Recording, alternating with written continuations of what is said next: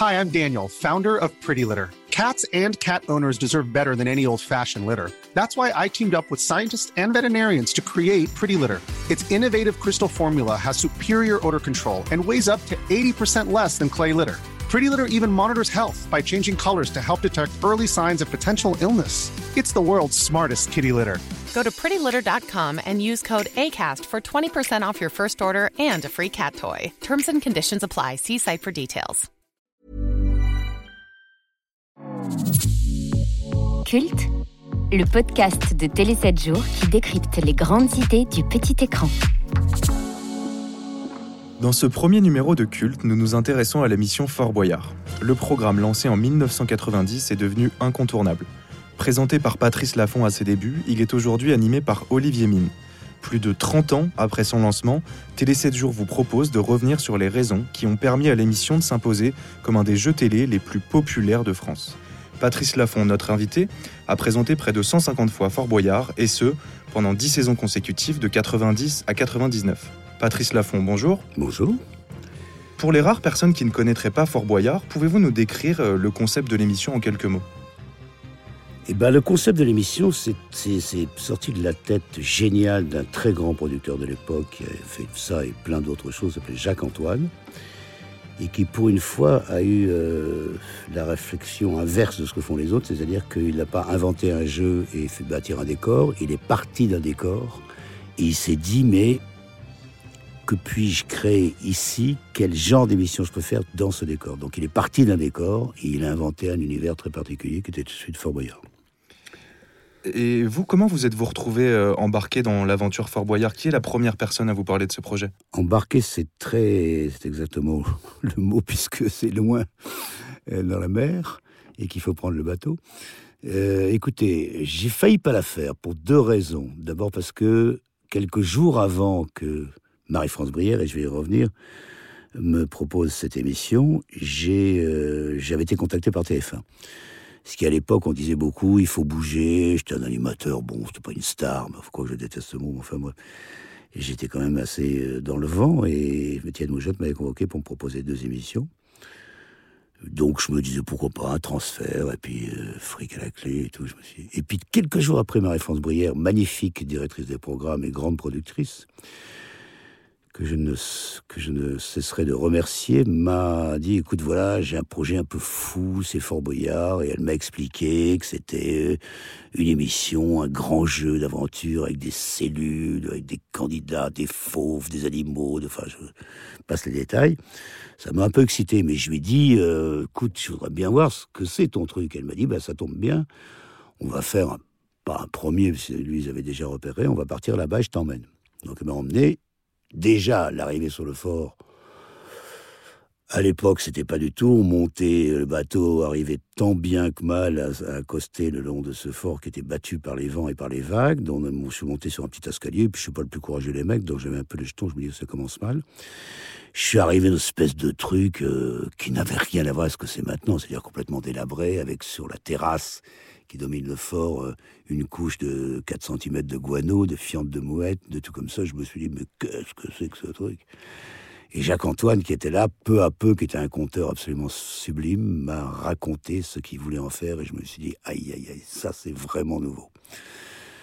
Mais, je me disais, bon, allez, je vais y aller. Et puis, ils m'ont présenté des réalisateurs que je connaissais déjà, et le réalisateur m'a dit ouais, tu sais, on va faire un travail formidable. Je vois déjà comment je vais pouvoir filmer tout ça et tout comme ça. Simplement, moi, j'aimerais un truc pour toi, pour donner un style particulier et pour te démarquer de tout ce que tu as fait jusqu'à maintenant. Je voudrais que tu te rases la tête. Et je lui ai dit non, il n'en est pas question. Par coquetterie, j'avais aucune envie de passer des mois, euh, alors qu'à l'époque j'avais beaucoup de cheveux, ce qui est moins le cas maintenant. Mais euh, j'ai dit non. Donc, euh, il m'a dit, écoute, je lui ai dit, écoute, on va en parler au producteur. Le producteur, il m'a dit, mais non, pas question de te raser la tête, que c'est que cette histoire, de vouloir faire une espèce de... Bon, bon, bon bref. Et puis il se trouve que le, le réalisateur n'a pas fait l'émission, finalement, c'est moi qui l'ai faite. Et donc, très vite, quand il m'a expliqué tout ça, quand on est revenu, on a discuté sur le bateau, dans le train avec Marie-France et Jacques-Antoine, et je leur dis, les gars, je suis votre homme parce que ça me semble trop, trop nouveau et trop, enfin, trop excitant à faire, j'y vais. Et quel souvenir gardez-vous de votre toute première émission sur le fort? Très mauvais souvenir très mauvais souvenir. Enfin, quand je, enfin, pas, très mauvais souvenir de ma première émission, mais très mauvais souvenir quand je l'ai, revu. J'étais complètement ringard, il n'y avait aucun style j'étais bien avec mes propres vêtements, qui n'étaient pas ce qu'il y avait de mieux. Euh, j'étais pas bon. Euh, et je, pour être très franc, je ne croyais pas une seconde que, après la première émission, ce programme aurait le succès qu'il a depuis 30 ans. Euh, lors des premiers épisodes en 90, vous animez avec euh, Marie Talon et présentez chacun une épreuve sur deux. Là, je vous reprends tout de suite. Marie Talon ne présentait rien du tout. Marie Talon, elle était, euh, elle était au pied de la tour du Père. Et quand les candidats arrivaient en courant, suant et soufflant, elle leur disait C'est là. Et c'est tout. D'accord. Ou pratiquement tout. Et Bon, elle n'est pas assez longtemps pour des raisons que j'ignore, que je ne me suis pas renseigné là-dessus. Puis est arrivé Sophie Davant au bout de trois émissions, parce qu'on n'enregistrait pas dans la totalité, on enregistrait trois, puis on arrêtait, puis on revenait, enfin bref. Et quand est arrivé Sophie Davant, j'ai dit à Jacques, pas question de d'avoir une espèce de potiche, comme on disait à l'époque. D'abord, c'est pas bien pour elle, et en plus, moi, ça me dérange pas du tout de présenter à deux. Non seulement ça me dérange pas, mais en plus, ça, me, ça donnera euh, une dimension différente. Elle va s'occuper des candidats. Et comme moi, j'étais censé avoir un côté un peu méchant, euh, cynique, euh, et que je maltraitais, enfin, en tout cas dans l'émission, les candidats, je me suis dit, elle s'occupera, elle va les rassurer, elle va les materner, et moi je vais les descendre. Et c'est comme ça que c'est parfois les descendre. C'est parti comme ça, et on a formé, je crois, un duo assez formidable. Oui, avec elle, la, mécanique de l'émission se met en place, et vous incarnez petit à petit votre rôle de maître du fort. Comment a émergé l'idée d'incarner ce personnage de Maître Dufort Bon, écoutez, ça, c'était dans l'imagination fertile, encore une fois, j'y reviens, de Jacques Antoine, mais aussi de les deux autres qui travaillaient avec lui, Jean-Pierre Métrecé, le troisième, je ne me souviens plus son nom, qui ont monté une dynamique euh, assez diabolique. Mais mon personnage, au tout début, était un présentateur classique, qui était dans Fort Boyard, mais qui aurait pu aussi bien faire euh, ce que je faisais à l'époque aussi, Pyramide et tout ça. Et ils m'ont dit, au bout, de deux ou trois ils m'ont dit, il faut que tu, joues plus, que tu fasses que tu crées une espèce de personnage, mi-présentateur, mi-acteur. Ce qui tombait bien, parce que je suis acteur, et ça m'a rempli de, de, joie. Le seul problème, c'est qu'ils m'ont donné d'être méchant, et que je l'ai été peut-être plus que je ne l'aurais dû, et que à ce moment-là, les, les téléspectateurs ont commencé à envoyer plein de notes et de lettres en disant mais qu'est-ce que c'est que ce truc, vous qu'on aime bien comme ça, enfin ceux qui m'aimaient bien, euh, même si j'étais déjà un peu clivant à l'époque, mais pourquoi vous vous conduisez comme ça? J'avais pas à leur répondre, c'est parce qu'on me l'a demandé. Mais j'ai demandé quand même à la production de que je puisse baisser un petit peu le ton et l'intensité de méchanceté de façon à ne pas pas m'éloigner de tous les téléspectateurs qui m'aimaient bien parce que ma carrière oh, se serait terminée à ce moment-là. Quoi. Culte. Bon, on va voir si Sylvain face au père va être aussi mauvais que face à Gilles Arthur. Avec Sophie Davant, elle avait du coup un peu le rôle de gentil flic et vous du méchant flic. Et vous avez pu vous montrer euh, parfois euh, impitoyable avec les candidats, voire même un peu cassant. Mm. Vos talents de comédien, justement, est-ce qu'ils vous ont aidé euh, à appréhender ce nouveau rôle? Ah bah bien sûr, totalement. C'est la, la, la, première et la dernière fois que j'ai pu être acteur-présentateur. Je crois, sans, sans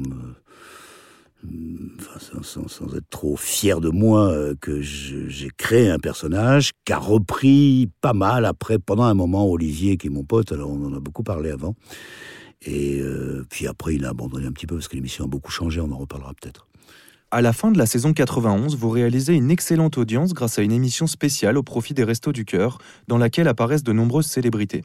Fort de ce succès, les personnalités vont petit à petit remplacer les anonymes des premiers épisodes vous avez déclaré avoir préféré les émissions avec des candidats inconnus. Pourquoi Vous les trouviez plus impliqués? Oui, c'est vrai que je, avec des vrais, entre guillemets, vrais candidats, d'abord ils jouaient pour eux, ils jouaient pour gagner de l'argent, donc ils se, pardonnez mon expression, ils se défonçaient. Donc ça donnait une, une intensité au jeu, je veux dire, d'autant plus que pas tout de suite, mais quand les gens, les, ceux qui sont venus dans les, dans les, je sais pas, la deuxième année ou la troisième année, ils connaissaient la plupart des épreuves, donc ils en créaient quelques-unes dans leur village, chez eux, ou tout comme ça. ils s'entraînaient dans pratiquement des conditions du réel. Donc il y avait une vraie intensité. Quand les vedettes, entre guillemets, sont arrivées, chacun Et là, je veux pas être trop méchant, mais malgré tout, voulez qu'on filme son bon profil, qu'on se brushing soit petit pas trop décoiffé, que c'était plus tout à fait la même chose, quoi. Donc, personnellement, j'ai préféré quand il y avait des candidats euh, dit Langda, même si c'est pas exactement le mot que je voudrais trouver, mais j'en trouve pas d'autres. Euh, les saisons se succèdent et après Marie Talon et Sophie Davant, vous continuez d'animer euh, le programme aux côtés de Valérie Pascal puis Sandrine Dominguez. Avec laquelle de ces quatre animatrices avez-vous pris, avez pris le plus de plaisir à travailler? À travailler? Oui. C'était sans, sans aucune, enfin, aucune c'est Sophie Davant. Sophie Davant. Valérie, elle était, bah, elle a fait qu'un an elle était extraordinaire, mais elle, elle ne pensait qu'à jouer, c'est-à-dire euh, un quart d'heure avant l'émission, on l'a trouvée avec un baudrier. Euh, au lieu d'être habillée dans ce, je lui dis mais qu'est-ce que c'est un baudrier d'escalade Je lui dis mais qu'est-ce que tu vas faire? Elle me dit oh je vais me faire une petite grimpette et tout. Je lui mais parce que c'est une vraie sportive, elle adorait faire les épreuves. Sandrine, c'est un autre problème. Sandrine, c'était une très bonne présentatrice, très jolie fille et tout, mais qui voulait empiéter sur mon rôle et qui voulait de temps en temps et s'occuper d'un des candidats et s'occuper de ce que j'avais à faire. Donc ça, ça nous a créé quelques petits problèmes, mais pas très importants. On est resté quand même très potes. En 1999, vous décidez d'arrêter la présentation. Quelles raisons vous ont poussé à prendre cette décision? La première, peut-être, c'est que je suis toujours parti des émissions avant qu'on me vire. J'ai fait énormément d'émissions qui ont duré longtemps. Donc tout d'un coup, j'ai senti une espèce de, de lassitude et je me souviens très bien que donc euh, j'ai dit à ma France Brière sur le bateau retour qui nous emmenait euh, à terre, après une journée de boulot, j'arrête. Elle m'a dit, mais t'es complètement fou, mon coco. Tu, te rends pas compte, ces émissions sont un succès fou, tu peux être là encore, euh, je sais pas combien d'années, j'aurais pu rester, mais. Et, et ma décision a été prise, j'ai trouvé que je tournais en rond au propre au figuré, c'est-à-dire le, fort était rond comme ça, donc je tournais vraiment. Et puis j'avais l'impression de me répéter, de, euh, il y avait moins, les épreuves changeaient moins souvent que maintenant. Donc je me retrouvais devant les, portes des cellules à raconter à peu près les mêmes choses et tout. Et au bout d'un moment, ça m'a fatigué. J'ai dit, je m'en vais, c'est qui était gonflé, parce que j'avais pas grand chose derrière, mais j'ai toujours été comme ça. Et, vous n'avez jamais regretté votre décision? Non, mais je regrette rien dans la vie, moi. Justement, vous êtes revenu euh, plusieurs fois dans l'émission en tant que candidat. Y a-t-il une épreuve que vous n'auriez pas pu faire qui touchait à une de vos phobies? Ah bah c'est simple, je ne serais jamais jeté dans le vide. C'est que ça soit que ça soit dans le, dans dans le qu'on appelle ça déjà le un saut à l'élastique? Un saut à l'élastique. Bravo, jeune homme. Euh, je l'aurais jamais fait ni dans la cour du fort, qui était un solastique un peu moins impressionnant, ni encore moins euh, quand il y a le solastique, le deuxième solastique, où il se jetait sur les sur les petits récifs qui étaient en bas. Euh, je veux dire ça, je, je mourrais, donc j'avais une crise cardiaque. D'ailleurs, on nous permettait dans les rares périodes de, de, de, liberté à certains de tester les épreuves, et moi j'ai testé les épreuves tranquilles mais jamais, euh, jamais le solastique. En revanche, je suis entré, ça je suis le seul, dans la cage des tigres. Pas tout seul, hein, avec le dompteur. Culte Les grandes idées du petit écran. On était juste cinquième. Ouais, d'accord. d'accord. Écoute Bruno, jusqu'à maintenant, bah, moi je serais toi, je, le, je, le jouerais, je le jouerais euh, profil bas. Pendant ces dix saisons, y a-t-il un candidat ou une équipe qui vous ont particulièrement marqué? En vérité, il y a une équipe, oui, qui était une équipe euh, dirigée par Bruno Solo, où il y avait Reichmann, où il y avait, je ne me rappelle plus exactement qui, les deux, je m'en souviens, et où je me suis fait piéger terriblement, et ça s'est assez mal passé. C'est-à-dire que Marie-France Brière, la productrice, me disait toujours ne laisse jamais les candidats déprécier les épreuves. C'est-à-dire, si les gens qui disent oh, qu'est-ce que c'est fastoche et tout, dis-leur vous trouvez que c'est fastoche, vous allez voir. Et là, ça n'était que ça sans arrêt. Bruno disait, c'est nul votre truc. Euh, qu'est-ce que c'est que ce truc Je le fais, moi, les doigts dans le nez, euh, comme ça. Et ça m'énervait terriblement. Et à un moment, euh, il y avait un, je sais pas comment il s'appelait, Gaël le forestier, qui commençait aussi à faire l'idiot, tout comme ça. Et je lui ai même donné une petite baffe. Tellement j'étais énervé. Le seul truc que je ne savais pas, et ça je lui en ai voulu un moment, c'est que Marie-France Brière avait demandé à Bruno Solo de faire ça mais elle ne m'avait pas prévenu. Donc moi, je me référais aux instructions qu'elle me donnait tout le temps, et elle, elle donnait des instructions contraires au candidat. Donc je me suis trouvé dans un espèce de truc comme ça, mais où je suis, je ne peux plus défendre le jeu, comme ça. Et ça, c'est pas un très très bon souvenir. Et d'ailleurs, on est resté assez longtemps, euh, à cause de ça, euh, fâché avec Bruno, solo. Vous êtes réconcilié depuis? Oui, ma soeur. Enfin, on se voit pas souvent, mais on est réconcilié. Euh, il paraît qu'on vous appelle le parrain sur le fort. C'est une fierté d'avoir autant marqué de votre empreinte cette émission? Euh, Le parrain, bon, je ne savais pas, mais ça me fait plutôt plaisir.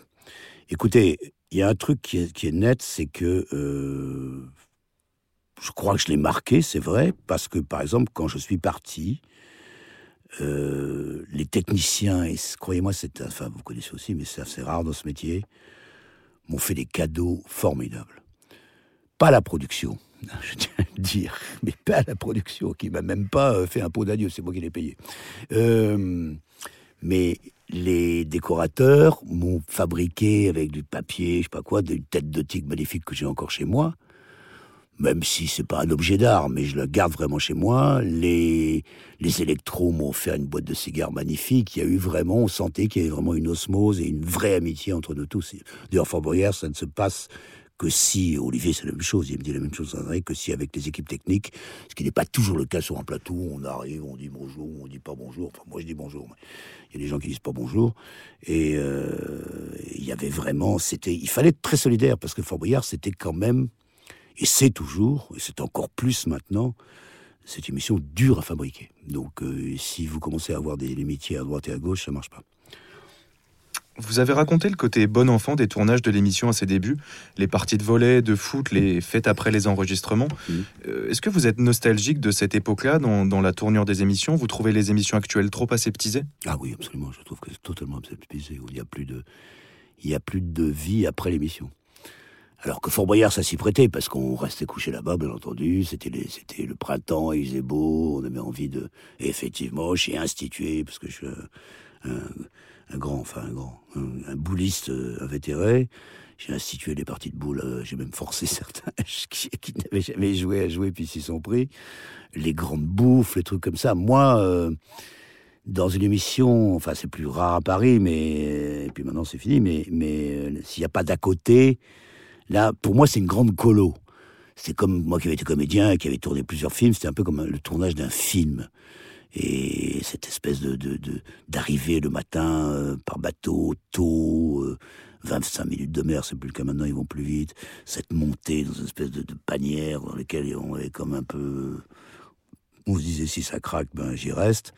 Euh, il y avait tout un côté un petit peu adrénaline, pardon, qui était formidable. Et donc, je, je, ça, je regrette énormément. Puis c'était un peu une talasso parce que c'était juste avant les vacances. Il faisait généralement beau, quelquefois il pleuvait, mais on respirait du plein air, le plein air de là-bas. J'arrivais en vacances, j'avais jamais été aussi en forme que, de toute l'année. Que pensez-vous de Boyarland, l'émission dérivée de Fort Boyard, lancée en 2019 Question piège. Euh, très franchement, même si je vais me faire quelques... Je, en, général, je pense que les suites, même si c'est pas une suite, sont une mauvaise chose. Et Bouillarland, je sais pas pourquoi ils ont eu ce truc, et je ne suis pas le seul à le penser. Hein. D'ailleurs, les chiffres le, prouvent. C'est un ersatz de Faux Boyard, et ça n'a pas beaucoup d'intérêt. J'en dirai pas plus loin. Si euh, Olivier Mine était amené à quitter l'émission, quel animateur ou animatrice pourrait le remplacer selon vous Et est-ce que la production vous a déjà consulté sur le choix de vos successeurs? Non, jamais. La production, la production fait ce qu'elle veut, elle ne m'a jamais consulté. J'y suis retourné là, pour les 30 ans où avec beaucoup d'humour, euh, enfin de ma part, ils m'ont enfermé dans un placard et ils m'ont sorti comme s'il y avait des toiles d'araignée. Enfin, j'en avais vraiment dessus, comme le vieux qu'on avait laissé de côté depuis longtemps, mais ça m'a fait marrer. Et j'étais tellement content d'y retourner. Et à la fin, je dois dire que ça, ça a été un de mes plus beaux souvenirs que je garderai jusqu'à, pas jusqu'à je sais pas quand, parce que on ne peut pas savoir aujourd'hui. Je suis parti avant que l'émission se termine. Ils étaient en train de tourner et le producteur et réalisateur de l'époque Francis, le Canadien, a dit, euh, comme on fait au cinéma, dernier plan pour Patrice Laffont. Et à ce moment-là, sur toutes les coursives du fort, je ne sais pas si vous êtes déjà allé, mais c'est énorme. C'est la grande cour. Je sortais tout seul avec mon petit sac et il y a eu euh, une, salve d'applaudissements pendant cinq minutes. Et là, j'ai chialé, mais comme un gosse. Vous y êtes de retourné en 2019 pour incarner ce personnage d'Hibernatus. Vous aviez dit à l'époque que cette apparition serait votre dernière. Vous, vous comptez toujours pas y retourner sur le fort? Peut-être pour les 35 ans ou les 40 ans? Écoutez, les 40 ans, je pense que je ne serai plus là, pour être franc. Euh, Euh, si on me demandait, j'y retournerais avec plaisir. Mais quand j'ai quitté ce fort et que j'ai eu cette réaction dont je viens de vous parler, je, l'ai eu aussi parce que je pensais que c'était la dernière fois que je voyais ce, ce, lieu qui a été très important dans ma vie. Patrice Laffont, nous touchons bientôt à la fin de ce podcast. Le premier épisode de Fort Boyard a été diffusé en 1990, il y a plus de 30 ans. Depuis, le jeu a été adapté dans une trentaine de pays, dont l'Azerbaïdjan, la Finlande, la Géorgie ou encore la Turquie. Le programme continue d'être diffusé en France et de faire des cartons d'audience. À votre avis, quels sont les ingrédients qui ont permis à cette émission de se maintenir à la télévision autant d'années? Bah, quand on pose ce genre de questions, j'ai du mal à y répondre. Je ne sais pas. Euh, par exemple, on le pose aussi pour les chiffres et lettres, mais c'est plus simple à répondre. Là, euh, je crois que c'est une émission euh, d'abord, elle, est saisonnière. Et ça, c'est important. C'est un rendez-vous d'été. Quand ils ont voulu, parlons presque de Boyarland d'ailleurs, mais quand ils ont voulu même avec Fort Boyard dans la formule normale, euh, quand on a fait les émissions, c'était à mon époque, qui, sont, qui ont débordé au mois d'octobre, ça n'a pas marché du tout. Pourquoi? Bah Parce que c'est une émission qui est regardée en famille, avec les, les, les, jeunes qui peuvent se coucher, ou les enfants qui peuvent se coucher plus tard. Et euh, voilà, donc c'est d'abord c'est une émission saisonnière. Et deux, c'est un univers, c'était c'est tellement nouveau à l'époque. Je veux dire, le lieu, ce fort, ce mystère, ce, ces animaux, il ne faut pas les oublier, les peurs des uns et des autres, ça a créé. Euh, bon, Jacques-Antoine est un génie. Patrice Laffont, un, un, petit mot de la fin façon Fort Boyard? Félindra, tête de tigre Merci Patrice Laffont d'avoir participé à ce premier épisode de Culte et à bientôt avec un nouvel invité. Les grandes idées du petit écran. Un podcast de Télé 7 jours. Abonnez-vous à ce podcast et n'hésitez pas à le commenter, le partager et le noter.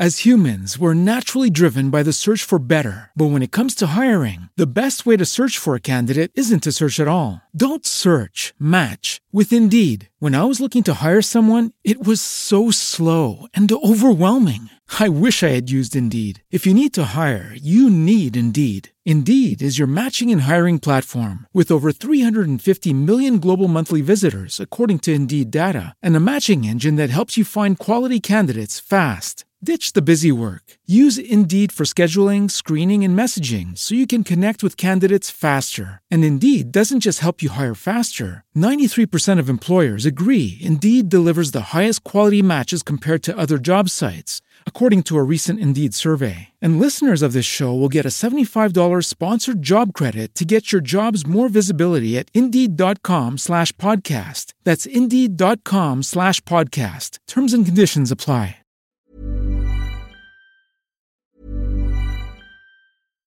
Hi, I'm Daniel, founder of Pretty Litter. Cats and cat owners deserve better than any old-fashioned litter. That's why I teamed up with scientists and veterinarians to create Pretty Litter. Its innovative crystal formula has superior odor control and weighs up to 80% less than clay litter. Pretty Litter even monitors health by changing colors to help detect early signs of potential illness. It's the world's smartest kitty litter. Go to prettylitter.com and use code ACAST for 20% off your first order and a free cat toy. Terms and conditions apply. See site for details.